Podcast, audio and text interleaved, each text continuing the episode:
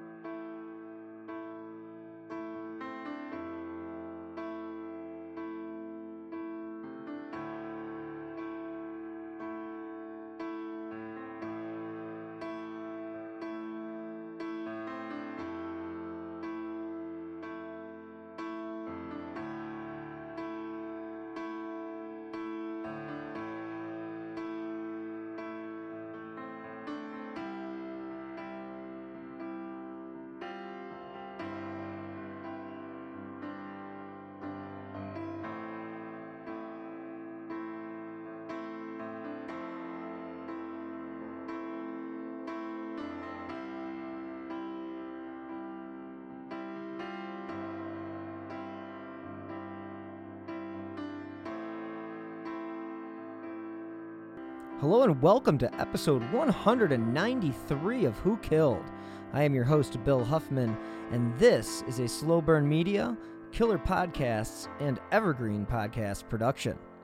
On this week's episode, we were going to continue my conversation with Nick from True Crime Garage about the Honey and Barry Sherman case. Now, these are two prominent individuals from Canada I believe they were the 12th richest couple in the whole entire country, and they were found murdered in their mansion. So, this week, Nick will take the lead, and I hope you guys enjoy the show. Thanks for tuning in. And on that note, there's a case that you've been talking about and looking into. Well, yeah, there's you know the the thing here is I know that the listeners come to hear us talk about these cases, and they don't really want to know so much how the sausage the sausage is made, right? But uh, to to peel back the curtain just a little bit here, um, two things should be pointed out. You and I are actually speaking to one another via like a Zoom type thing situation here, so Riverside. we can see each other. But yes. I've really I've really zoomed in my camera so you cannot see the chaos or the activity going on in my office. Um, and I know everybody loves a good mystery. I'm going to spoil one for you all right now. If they find me dead in a few months, buried under papers, uh, it was my own fault. Uh, nobody else was to blame. I, I did this to myself. But uh, what happens is when I'm looking into a lot of these different cases, my ADD ADHD, whatever version it is. Maybe I don't know if it's a plasma TV or the full HD version that I have, but it is firing on all cylinders, my friends. And so I'm looking into cases and boom, this pops in my head. Oh, that thought pops in my head or maybe it's a location or a time frame or whatever. Next thing I find myself eyeballs deep 6 hours later looking at a case that has nothing to do with next week's case or story for the garage and I, I get lost in it, and it, it's a blessing and a curse. As much as I hate it, I, I, I love it all at the same time. But the the Barry and Honey Sherman case, yes, has been on my mind quite a bit the last couple weeks, and I can't shake it. Um, it's going to stay with me probably for a few more days, but found myself into some interesting conversations with some people that I cannot name um, at this time. But to remind everybody, I know you covered this case, right? You and I covered this case together on your actually, show. On my show, so and we me actually, and the captain covered it on True Crime Garage. Yeah, so we both it's, know this case. Yes, it's very interesting. It's a very intriguing case. So, uh, so many levels, so many layers. I mean, talk about an onion. 2017, Barry and Honey Sherman are beyond rich. They are wealthy, wealthy people. He he's listed depending on where what you read. they're listed as like the 11th or the 15th, but they're pretty high up there, 11th to 15th wealthiest person in the whole country of Canada. And Canada's got a good good chunk of money, right? They got a good chunk of wealthy people there. So they were doing all right, right? They were doing better Bill doing better than Bill and and the colonel here, but uh, yeah, they had billions of dollars and uh, Right. you know, they were in that thing they call the pharmaceutical industry and so lots of interesting stuff has come out about the pharmaceutical industry over the last decade and or two. and this case is just one of those side notes. It's super, super intriguing, and it can easily get uh, swept under the rug. So let me know what you've been uh, looking at. So it, this is difficult for us to kind of talk about this as an aside, right? We we we talked about uh, talked about the uh, Bish Bish. case, and here we are talking about the Sherman case. If we were to try to go through the details of the case, the known details and facts, we, you, it takes about two hours to set this whole conversation up, and I won't bore everybody with those details. Go ahead. But that's a good tee up for either going back and listening to you and I talk about this case originally, or going back and listening to your episodes about this case because either Listen way, to both of them. Yeah, absolutely, and uh, you'll probably enjoy Nick and the captains more than mine, but they're the best. So, Well, I don't Check know it about out. that, but that that's nice of you to say. But yeah, well, listen to you're on my, you're on it, so I, sh- I shouldn't say that.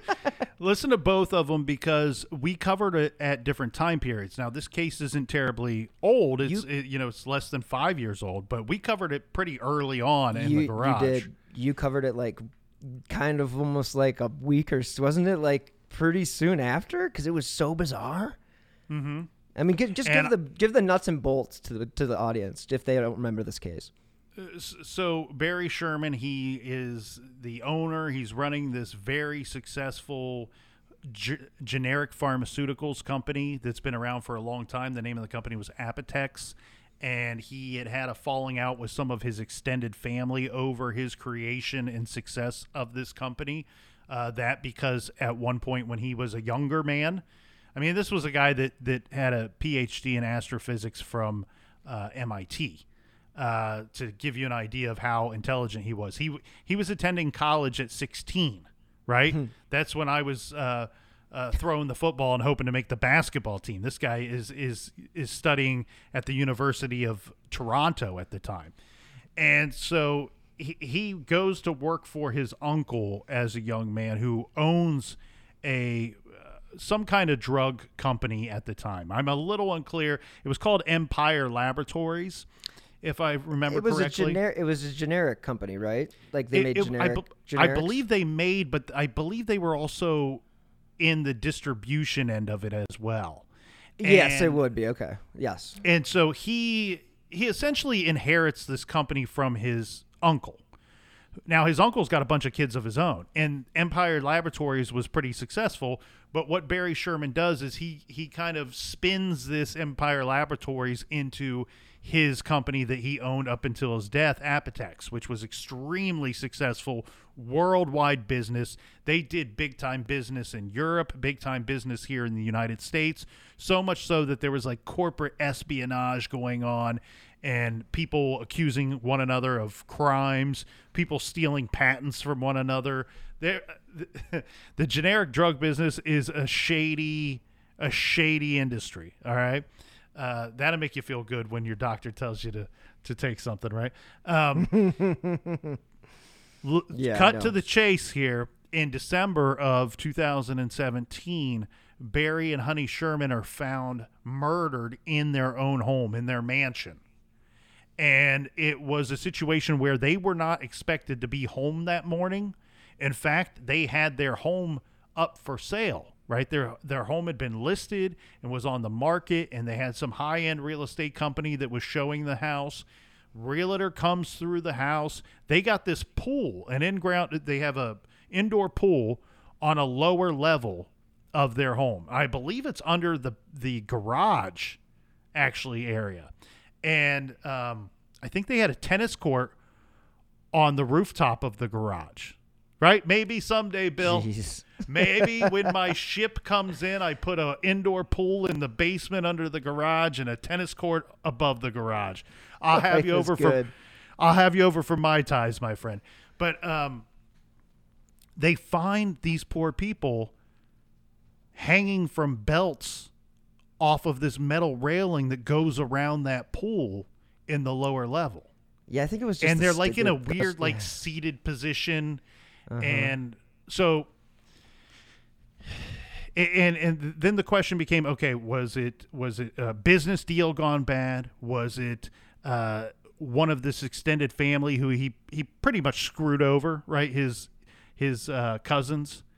And could it have been some he- he was in he had like these other business ideas and business ventures with some shady individuals people that have been locked up for fraud and and borderline and some other people that were like borderline criminals. Uh, and then of course he has his children who stood to inherit quite a bit of money. I think maybe a quarter of a billion dollars they they ended up getting their inheritance not too long ago i believe and they got a substantial amount of money. Like never work again. Your kids never work again. Your grandkids never work again kind of money. Like it, it, it it's huge. So when we're talking about that amount of money and we're talking about that shady of a business and an industry and probably some bad backdoor dealings as well there is no end to the speculation of who could have killed these people you know, Barry Sherman throughout the course of his career made a lot of enemies. And and that was not a secret. This guy this guy fired off lawsuits at people like you and I would fire off fireworks at uh, 4th of July, right? This guy was constantly taking people to court and he was a very aggressive uh, in, in his pursuit of these lawsuits as well. So, you have a man who created a lot of enemies. On the flip side of that coin, you have his wife, who is described as almost a polar opposite of Barry. She's incredibly personable. Everybody likes her. They love her personality. She is uh, sits as the chair head of many philanthropy boards and charities. And so she's a busy bee too. He's he's working all the time. They appear to have a very happy marriage from from all that I could see. Uh, they have a- big family. What is it? Four, it's four children, three girls and a boy. Now we say three girls and a boy. They're, they're all very much adults by the time the Shermans are killed because the Shermans were in their seventies, I believe. When yeah, in their early seventies when they were killed. Um, so all I'm going to do here, Bill, because we we clearly don't want to go two hours down the rabbit hole for No. really what's going to be about 10, 15 minutes of of some mostly speculation that I have and observations that I've made recently, with a little bit of sprinkled in um, potential knowledge, stuff that I can't say is is concrete, 100% concrete factual information but I, I have strong reason to believe that it is of uh, of some some very good interest here. So, um, one conversation I found myself in with a group of people was that they had decided that remember you and I I believe did your show and talked about the Shermans after some information came out of some surveillance footage. That is correct. And so the Toronto PD, here's another quick aside. Toronto PD is like the equivalent of our NYPD or of maybe even borderline FBI status, right? Th- This is this is a a, a group, an agency that has a high success rate. Uh, they are used to dealing with complicated and complex crimes, and if anybody can solve this, this is a good agency to be working this case. So I'm going to go out of my way to say that. And what they did was they collected, I- think they said several terabytes worth of surveillance footage. And really, what it boiled down to is they found one suspicious individual that they had on camera that they couldn't really explain why they have him on camera, why he is where he is at that time. And their their short statement to the public is we think this guy is suspicious. Right? That was pretty much their general statement of the person that they had the surveillance f- footage of. So I spoke with some people that are much more experienced at this line of work than not the podcasting line of work, but the actual law enforcement line of work than I am. And one very interesting observation they had was there was always some thought that the individual caught on surveillance was walking with a limp or appeared to have some kind of limp. And this group told me, in their, what I will say expert opinion is, but in their opinion, this individual had such a limp that the limp could only come from a person that has uh, a prosthetic, some kind of prosthesis, right? So uh, it, maybe an, an amputee. And that, you, you know how I am, Bill. All you got to do is drop that rat on the wheel for me, and I can start thinking of the questions. And my first thought when they said that, I said, uh, Do you think he's a foreigner? And I said, Yeah, why? I said, Well, when you tell me prosthetic and I, I, I, all you have to do is say that, and I know we're going down the road of, well, this was a hit, and there's your hitman. And they go, yeah, that's where we're kind of going with this. And I said, well, I, I said my next thought would be if it's a hitman and it's Toronto, my fir- and an amputee, my first thought goes to, um, well, what branch of the United States military did this guy serve in? They go, we wish we could answer that question for you, but we we we think that that is of importance too. That that's a uh, something to consider in this case. So there there's one one angle to it there. Um, I'm not saying any of that stuff is correct. Again, this is people that that are experienced in this realm and that was their opinion that the individual was walking with a limp that would indicate to them that he has a prosthetic. And then my mind wandered from there and they didn't at no point did they tell me I'm an idiot. They had said we had we've considered those to be possibilities as well. So that's something that's very interesting. Now, a couple of other things and I've not gotten there quite yet on this case. But some other suspicions that I have is so the the the day that they were last seen alive was December 13th, 2017.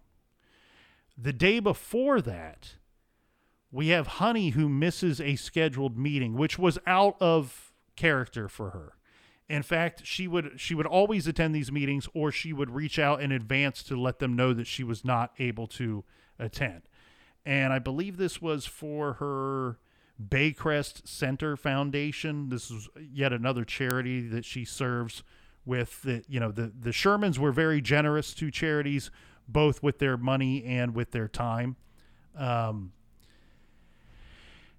and some have said, well, maybe that's part of the problem too. Maybe maybe somebody eh, that stood to inherit a lot of money thought they were giving too much of it away, or or or not doing uh, great business practices with with what would be somebody's inheritance. But anyway, let's let's move. We'll we'll circle back to that inheritance thing here in a minute.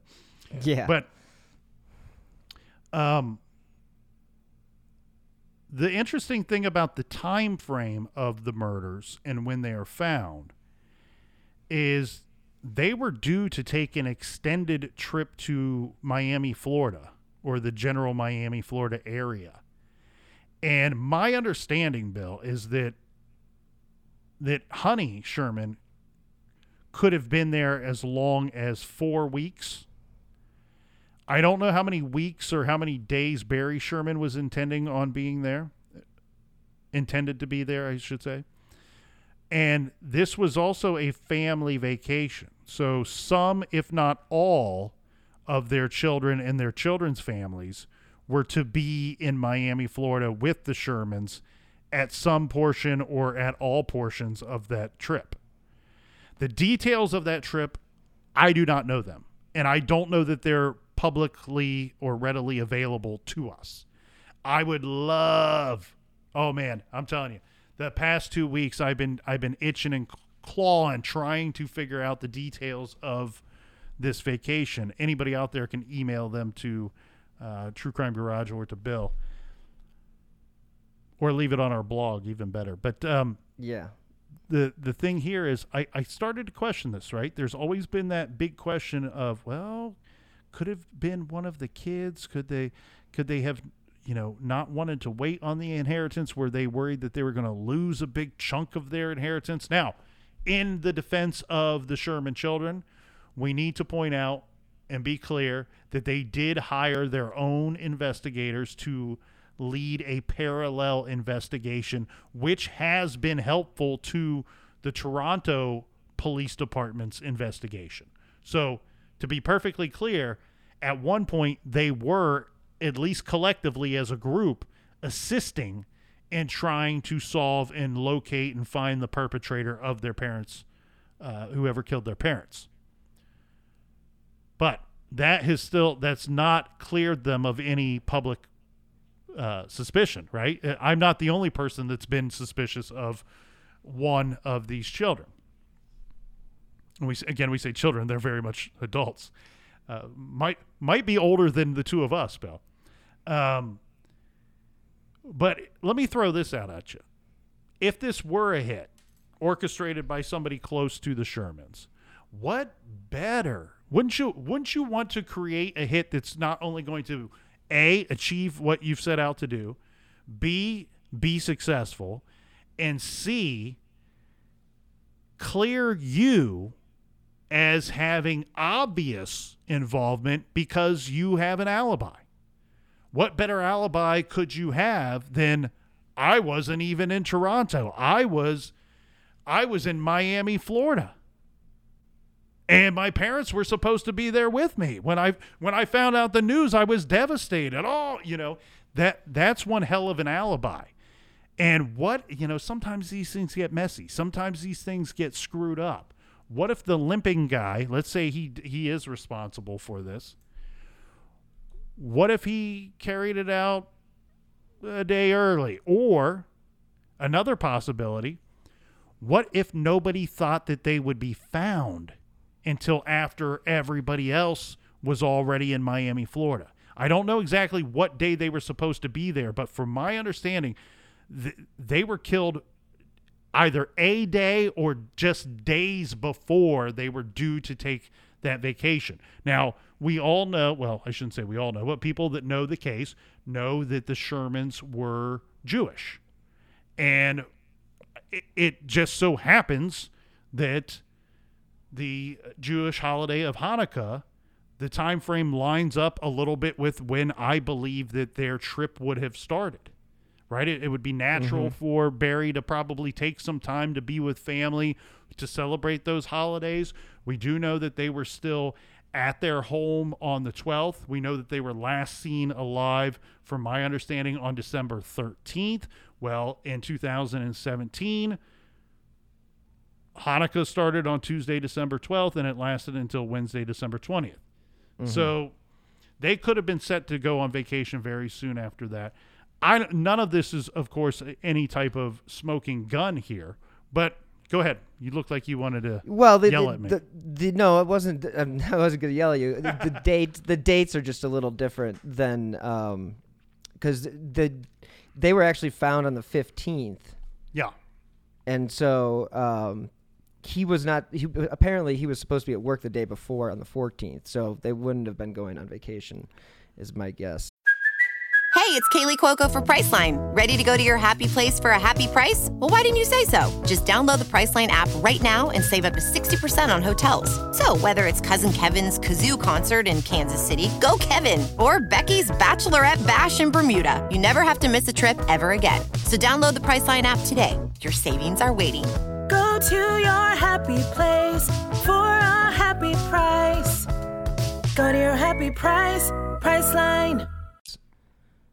Unless Right. I'm- So we yeah we need to get some details of that of the excuse me we need to get some details of the date of that vacation or when it was due to start because from my understanding they were they were due to take that trip within days of of when they were found. You know, it's interesting. You know, we talked about, and you mentioned how their bodies were found, and you know, one of the things that they bring up in uh, one of the articles I'm reading here is about how they were actually, they actually looked like these junk. They call- called them junk sculptures from the 70s, and they were posed Yeah. um, that way. Barry's right leg was crossed over his left, just like one. However, Honey's legs were not in front of her as those. It's just weird. Like there's so many weird things this freaking case. Well, and and and the the people that I spoke with had an interesting debate that I I listened to, did not partake in, but the interesting debate was some people in the room considered the uh, Shermans to have been posed, and some of them considered them to have been staged. Uh, but what the general consensus was, uh, and and yeah, and you, we're talking about what's the line, right? The where's the right? line? What's the difference? it, well, there there there can be significant differences between staging and posing. W- True. With with staging, with staging, obviously the the, the main objective for s- staging something is to make something appear like it's something else, right? Sure. And Yes. and we do know that when this case broke and Toronto PD hit the ground running on it, there was some speculation by Toronto PD that this was a murder suicide. So that would back up the argument for those that that side on the staging uh, side of that argument. Uh, the the persons that that say maybe that they were posed, well, you you could have a killer pose a, a, victim for any number of reasons. One for their own self satisfaction, self gratification. They feel like they've achieved something, or th- for shock value when they were to be found. Uh, the victims when they are to be found that, that it adds to the the shock value of whoever it is that that is is going to find them or believed to to find them. So there's there's and we don't want to get too far into that and into those muddy waters there uh, in this conversation. But um, you know, one thing that I found, and, and I'll move off of the inheritance angle here in a second, but one thing I do want to touch on before uh, we move off of that, and this is something that I, I just cannot shake. Uh, their son gave a uh, a very heartfelt speech at the services for his parents when they were laid to rest. Um, heartfelt is one way to look at it, uh, and I and and I'm not. I don't want to. eh, You know, I want to be clear here because there's there's a strong and probably very likely possibility that this man is perfectly innocent and he he himself is a victim. So this this is where it gets very difficult to talk about these cases and speculate where we have somebody that I'm not the only one to have suspicion of this individual. There's reason so, though. So you have to talk about it in that manner, and I and I think that I think that we should, and we're going to continue to. But at the same time, you do it. I do it anyway. I with with a heavy heart because I go I, knowing, you know, everybody else here is a victim other than the person that that did this, and so we we we very likely could be talking about a victim and casting a lot of shade on them, but one thing I found weird with his his speech at their services after they had passed. You know, he said he said, and I, again, this maybe this is just a guy trying to put together, uh, you know, a, a very mindful and heartfelt speech, right? Mm-hmm. I should throw this out there though. He did graduate from Columbia, so it shouldn't be hard for him to put these things together. But again, his parents have been killed. Uh, they died unexpectedly, obviously, and so maybe his his heart was completely broken. Maybe his you know he wasn't thinking clearly. But I found it very odd that during that speech, there's a portion where he says, "You know, my mother and my father were very much like a lock and a key."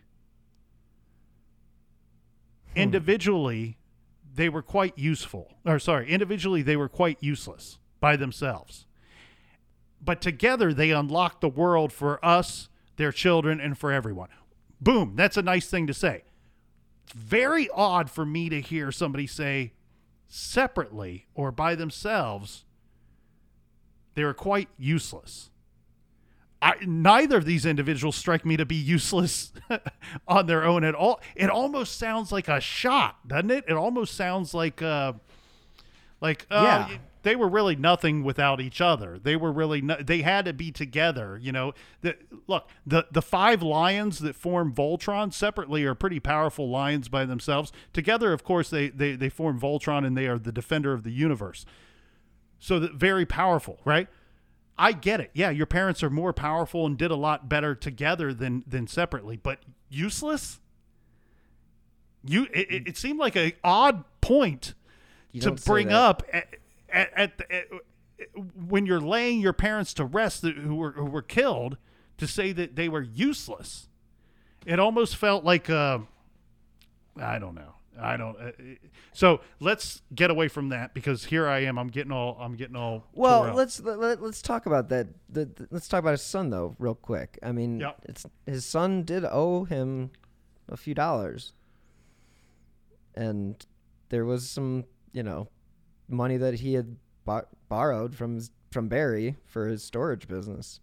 So, Yeah. Well, it, yes. Uh, and, but we're talking tens of millions of dollars. So, Yeah, I think it was like forty or fifty million, maybe, maybe even up, maybe even up to sixty million. But we also should keep in mind sixty million is not a lot. sixty million to Barry. Barry Sherman. But Barry Uh, owed a billion dollars to other companies. and but his company was estimated to be worth what four and a half, maybe five billion dollars. So yeah, and when you get it- into that, it's like I don't know. It gets difficult to talk about money here, but but we're going to continue to. But you're right. It, it- and and yes, the son owed money, but the son had also had, it, from from my understanding and the public's understanding, that there were several heated debates or arguments with dad about dad's other business ventures. Now he did help his son out. We should point out though his son's storage businesses, from my understanding, were quite successful, even though he mm-hmm. still owed that money to his father. Um, you just really hope and pray that th- that this doesn't. It, it's hard to believe that this doesn't come down to money, but you just hope and pray that that somebody wouldn't do something like this to what is supposed to be a loved one, a very valued loved one uh, over something as petty as money. Uh, but you know they say it's the root of all evil. The the other thing too, Bill, and and this may point more towards money, is the fact that they're both killed, right? Because you would think Barry, who created all these enemies on his own, Honey didn't have enemies. His wife didn't have enemies. no, so she was the pillar of the community. so either so you either have one of two situations. Either she's collateral damage, forgive me for saying so, or somebody so cold and so dead set on getting something had to take them both out. Because if if you're if you're looking to to inherit something, and it doesn't just have to be money. We can talk about some other things, but if you're looking to inherit something, well, naturally, whatever Barry has is going to go to Honey next. So that's another cog in the machine. That's another middleman that's just getting in the way of of what it is that you hope to gain. Now, does it have to be money? No, it could be some kind of position of power. CEO position, what you know, I don't know how many titles Barry Sherman probably held. I'm sure that there was somebody directly under him at all of those business ventures that wouldn't mind have taken their seat at the table or taken his seat at the table, right? Mm-hmm. Now, want to talk about bad blood though and creating enemies. I, one that I have found that is that I don't believe has been discussed is one that I would like to talk about now. And this is potential enemy. Okay. But the timing of this is very interesting to me. So everybody knows one key part to this case. One key part to this case is that uh, their home was for sale. They had listed their home and they were in the process of building an even bigger, better castle, right? This one's going to have a moat and maybe a helipad on the on the rooftop. I no, I joke. I don't know what they were doing with the home, but uh, so let's go through some some quick numbers here before we wrap up today. I just this is something that I'm curious about. Okay. I don't think it's a giant red flag. Just curious about curious about it. So they're in the process of selling their home, in the process of building a new home, but when the the home that they had was a uh, six bedroom, nine bathroom, North York house. North York is a very prominent, extremely Yes, prominent very. neighborhood, right? Mm-hmm. You and I would be lucky to cut the grass at somebody's home in, in North York. So they built this home. It, it, it- it was completed and they had moved in in 1991.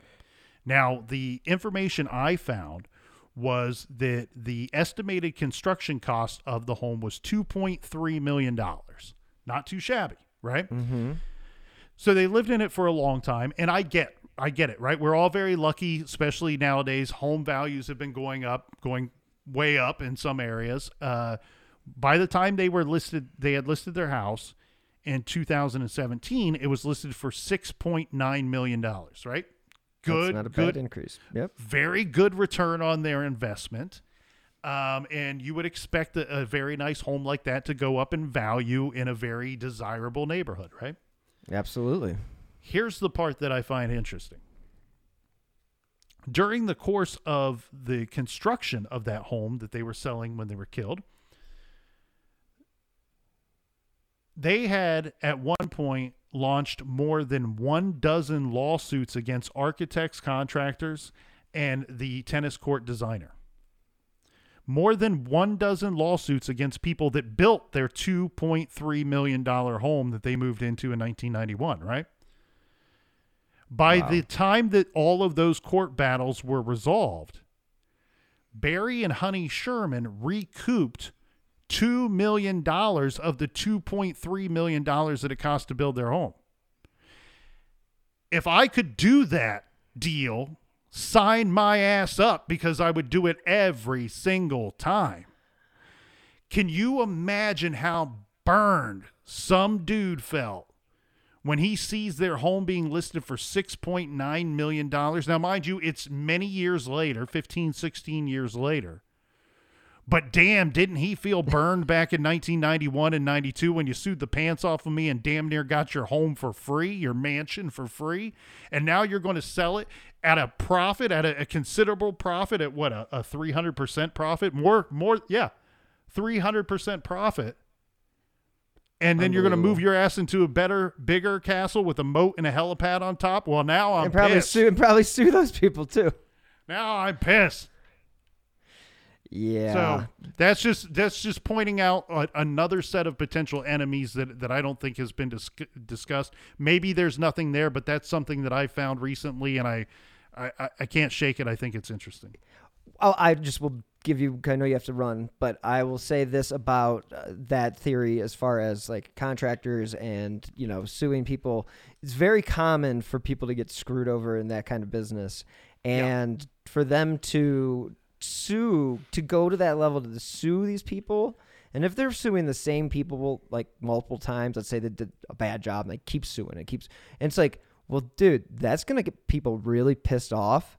And I'm not saying that that had anything to do with it, but it is definitely something that you should they should be looking into because of the fact that when people's work is judged and then they take it to court and then you have to pay them for the work that you did.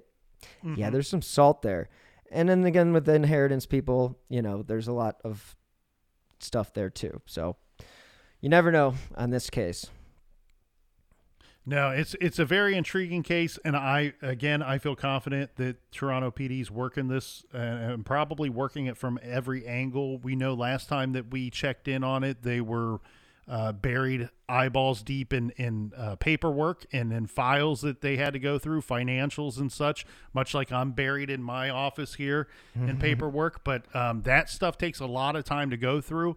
I think that if it was a hit um, or it was revenge from a money level, they're going to find that they're going to find that information there. That's where they're going to find their breadcrumb trail is in that is in those papers and in those documents.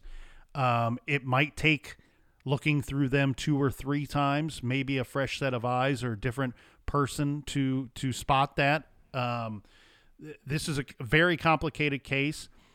I the but the two that we discussed today, I feel confident that they we get some resolve. We get some result in in a good one, and I think that we'll know uh, the, the complete story for both of these at some point, hopefully sooner rather than later. Yeah, we can only hope for both families that this, uh, you know, technology and all these improvements with DNA and whatnot, and then uh, with the Sherman family. Let's just hope that uh, you know they finally get the answers because they left a community reeling, and same with uh, Warren, Massachusetts. It's uh, closure. Need some closure. So, Nick, I know you need to run, but uh, thank you so much again for joining. Who killed? And uh, everybody, where can they find your show? Well, you can find our wonderful show, True Crime Garage, on every podcast platform out there. And actually, I have to run, Bill, because I'm getting ready to record a new episode of my other show called The Big Kid Show, which has nothing to do with true crime. And uh, so, if you if you want a fun listen to on your way to work or at the gym, check out my other show, The Big Kids Show. And you can follow me on Twitter at TCGNIC. Bill. It's been fun as always. Been an interesting conversation. Next time though, let's go back to the morning hours and we'll do it over uh, a, a, pot of coffee. Right? Sounds like a plan. Thanks so much, All right, Nick. Cheers, friend. Have a good one. Many, many thanks to Nick, the one and only from True Crime Garage. I can't thank him enough for taking time out of his busy schedule to join me to discuss a few cases that caught our fancy. And hey, these are two cases that both need to be solved, and that is Molly Bish and the case of Honey and Barry Sherman. As always, I drop new episodes of Who Killed every Friday, wherever you get your favorite shows. You guys can also get Nick's shows wherever you get my show. And I do recommend going back and listening to the episodes that we had done previously on uh, Honey and Barry Sherman because they are eye opening and they're probably going to be some things that we talked about back then that are different than what we talked about today. So, if you guys are interested in that, that's great. If you guys would like to donate to the show, you can do so via Venmo with my username at Bill Huffman 3 or via PayPal. And again, every contribution goes to making these slow burn media podcasts. So again, any contribution helps. If you want to, you can follow me on Twitter at Bill Huffman3. And until next time, as always, stay healthy and be safe. Coming up on 5 Minute News, I'm Anthony Davis. You might think it's partisan because maybe it's critical of one side or the other, but it's not. It's just the truth. And I think that's also something that's kind of unusual for Americans listening to the radio or to podcasts because the news landscape in the States has been so partisan for so many decades. So, five minute news is verified, truthful, independent, unbiased, and essential world news daily.